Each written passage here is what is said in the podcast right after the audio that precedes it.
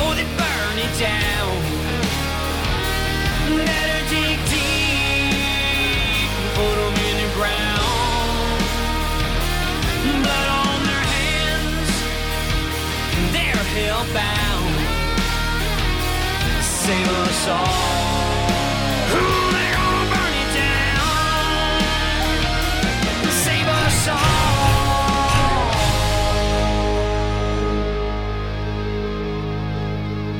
Before they burn it down. Hey, greetings, everyone. Welcome back to the Steadfast and Loyal podcast. And as you know, kids are heading back to school. As a matter of fact, I was out running in the early mornings and uh, almost got taken out by a school bus. They were coming around the corner a little bit too fast in my neighborhood. So I do realize the school's back in session. So we want to talk about what's going on in our schools. What has changed from the lessons learned that we have seen recently? Uh, what's happening as far as some of these really nefarious uh, things that are going on in the indoctrination, not the education of our children? And so I'm joined by Lynn Davenport, and Lynn is an education researcher and host of the Social Impact Podcast on the OBBM network. Lynn worked for Arthur Andersen as a recruiting manager for their global IT services and business consulting practice before staying home with her three children. Through her education advocacy, she has evolved into a public speaker on experimental educational technologies, digital twining, twinning, Web3, metaverse, blockchain, data harvesting, data privacy, and social impact investing. Lynn advocates for the return to a classical education model with time tested teaching and learning strategies. Lynn, thank you for being here with us on the Steadfast Thank you for podcast. having me. So, we, we, how are we doing here in the state of Texas? How are we doing nationally? When we talk about this cultural Marxism, we talk about this critical race theory, the social emotional learning, all of these things. Are we winning? Are we getting better? Where are we right now? We're about 100 years behind on being aware of what's really happening in the schools. But I would say through the pandemic, the one good thing that really happened was parents woke up and they, they saw what their kids were mm-hmm. learning or what they weren't learning and what they didn't know. They realized, I mean, I have a friend who has six kids. She realized her honors kids, that they couldn't some of them couldn't read or were not reading on grade level. They Yeah. could read but they're not where they should be. And so it did wake parents up and they started paying attention to what's happening with the curriculum what's happening at the school board level. They're showing up and the school districts don't like it. In fact they tried to mm-hmm. segregate us and at richardson isd they put the unmasked people in the back corner and they set up a separate mic for us and then those who were masked could sit up at the front and and really participate so yeah i mean it, it's um it, So we're at war segregation. right now yeah yeah, Well, the amazing thing then, where do you see the the best way to assault this this problem? I mean, do we need more people running for school board and getting on the school board? What do we need to do as far as here in Texas with the uh, the Texas uh, Board of Education? How do we change the curriculum? What do we need to do?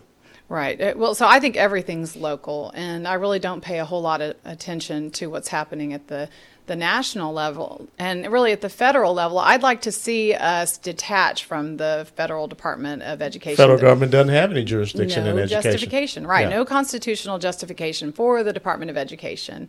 Now, why Trump didn't do that while he was in office, I don't know because I told him to his face at a rally in Austin. I said, "In the Department of Education, kill Common Core." What did he do? He only expanded it when he had Betsy DeVos there. So that was a frustration that I saw.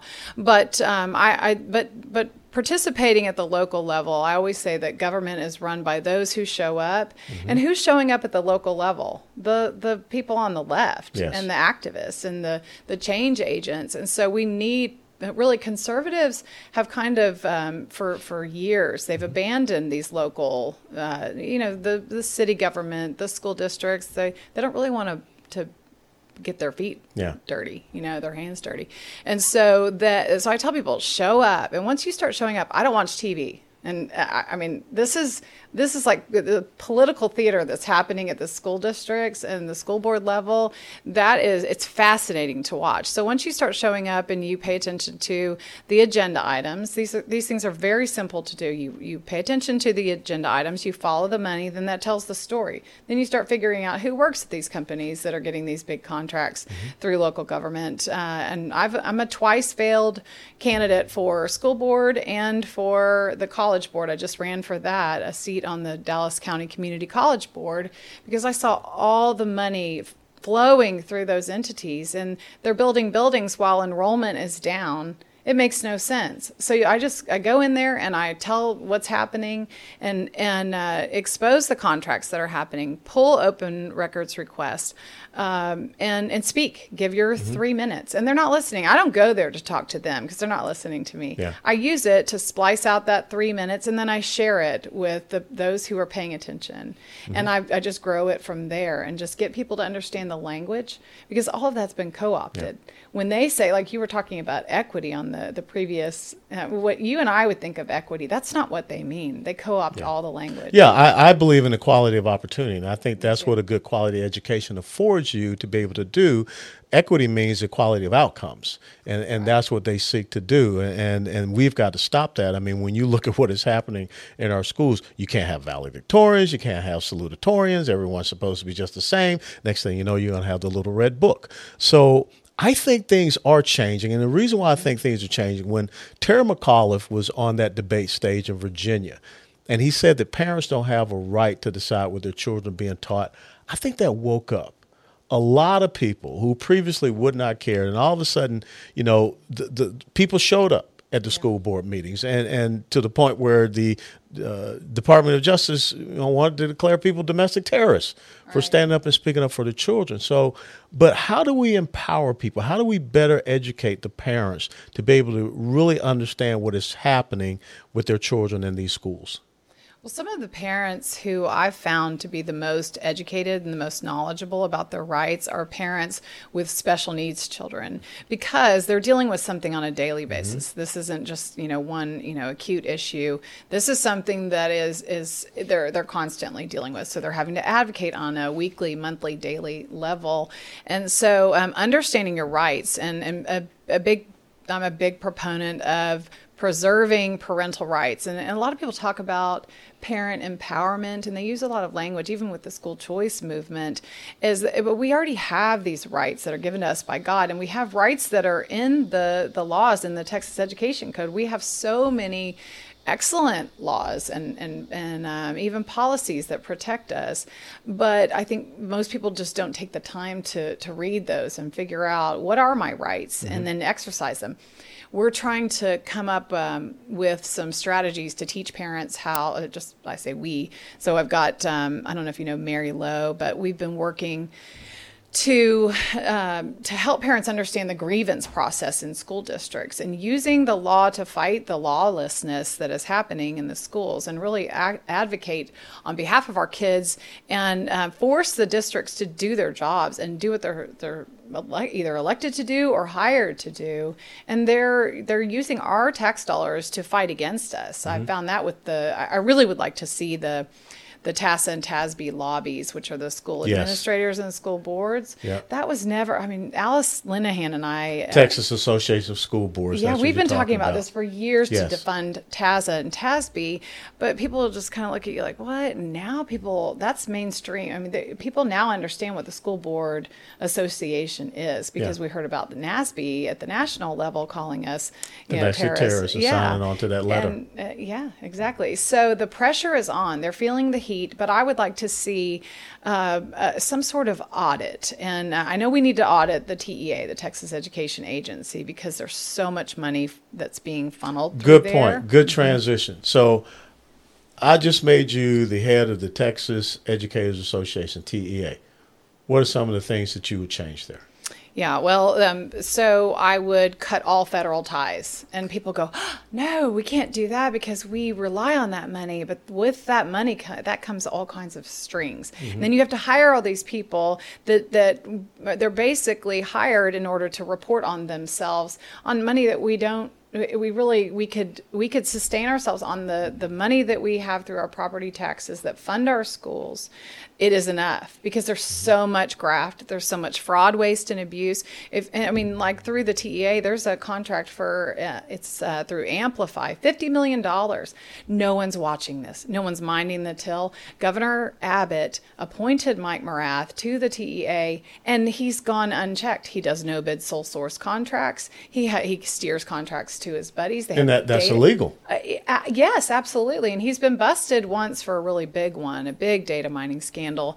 But he gets his hand slapped, and he's still in that position. It's an appointed Mm-hmm. position. But if I was in there, and I would actually, and I told you this uh, months ago when you were running Mm-hmm. for uh, governor, I said, uh, no, I'm actually not qualified. I would, I know people who are qualified and people who would, va- who want to return to a classical education. Those who are trained educators, those who understand what kids really need, because all of that is, has been proven. We, we all already know what kids need and how they learn to read, but you can't make money on old reading strategies. You can't make money on old math strategies. So what do they do? They trick it up, and they they um, they introduce some new tricked up model, and then the the you know the contracts are steered to whoever has the the latest and greatest. All the fads and trends.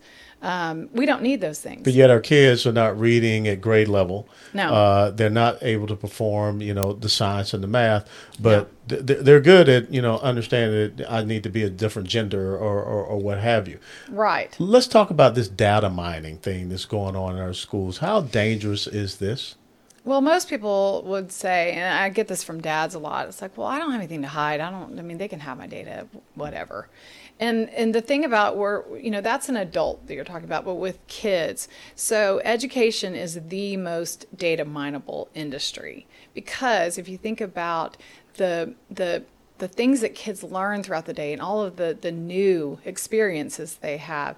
Well, if the if they're on devices the most of the school day, all of that data that's all collected, and while it might not be um, used and and and um, pieced together just yet, there are plans for longitudinal data uh, systems that will be able to piece that the, to the interoperability is Yeah. the term.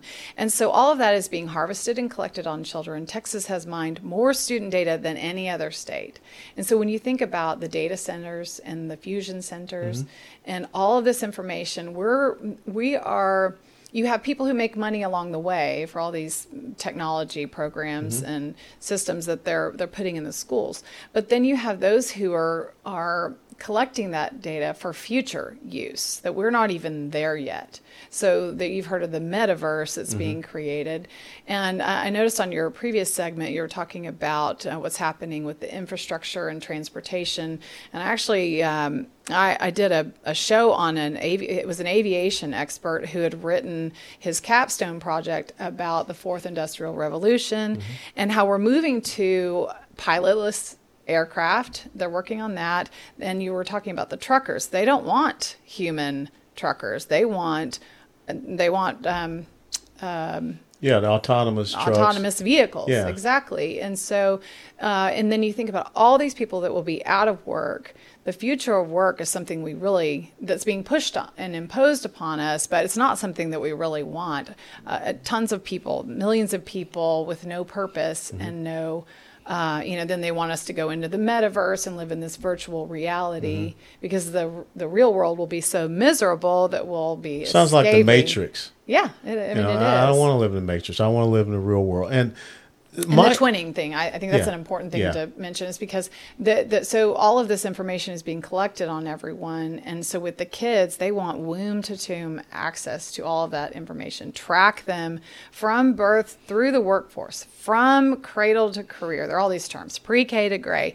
I mean, those are all real issues that people can't. You can't necessarily see what they're planning unless you study what they put out there, Yeah. and they that could be UNESCO. Uh, which is part of the UN. Yeah, that could yeah. be the uh, with Klaus Schwab and the World Economic Forum. That could be just your state, you know, agency, your local education agency. Uh, so uh, they're all part of this, but there's different pieces that will come together, and it's building our digital twin. We have our virtual selves and our our real selves, and it's it's frightening, really. Well, it's amazing because education seems to be more about form than function. Uh, we are not creating those young people with critical thinking skills, uh, with productive skills to be able to go out in society. I mean, we just want everyone to go to college, and of course, at the college and university campus, they're going to continue the indoctrination. That's right. Uh, and, and so I think that you- you're right. We've got to get back to that classical education that teaches them the basics. And when I see people to say that math is racist, really? Yeah. two plus two equals four. And and me saying two or you saying two plus doesn't make you a racist, doesn't make me a black face of white supremacy. But I do not want an engineer building a bridge that thinks two plus two equals six. I, I don't want to go over that bridge. People die in, in those situations. Yeah, They don't have the absolutely. Right formula, right? And so I'm very concerned with all of these different formulas and this Common Core and everything. It says it's okay if you don't come up with the right thing. Just show us the process that you have. Because there are objective truths in the world. right. And when we start to go down this path of you can make up whatever truth, you can make up whatever math equation that you want, that's a very dangerous road that we're on.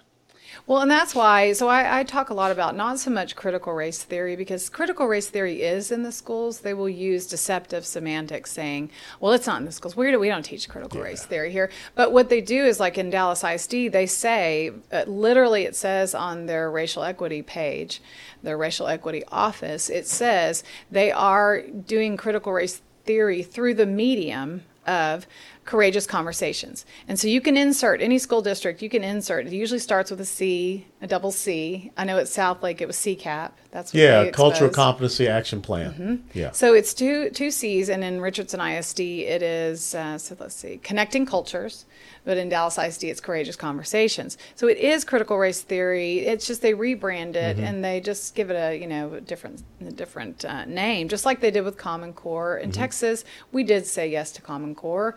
Uh, people will tell you we said no, but but they just rebranded it and they call it college and career ready standards. But what I focus on more because I've I've seen this in the schools longer is the social emotional learning.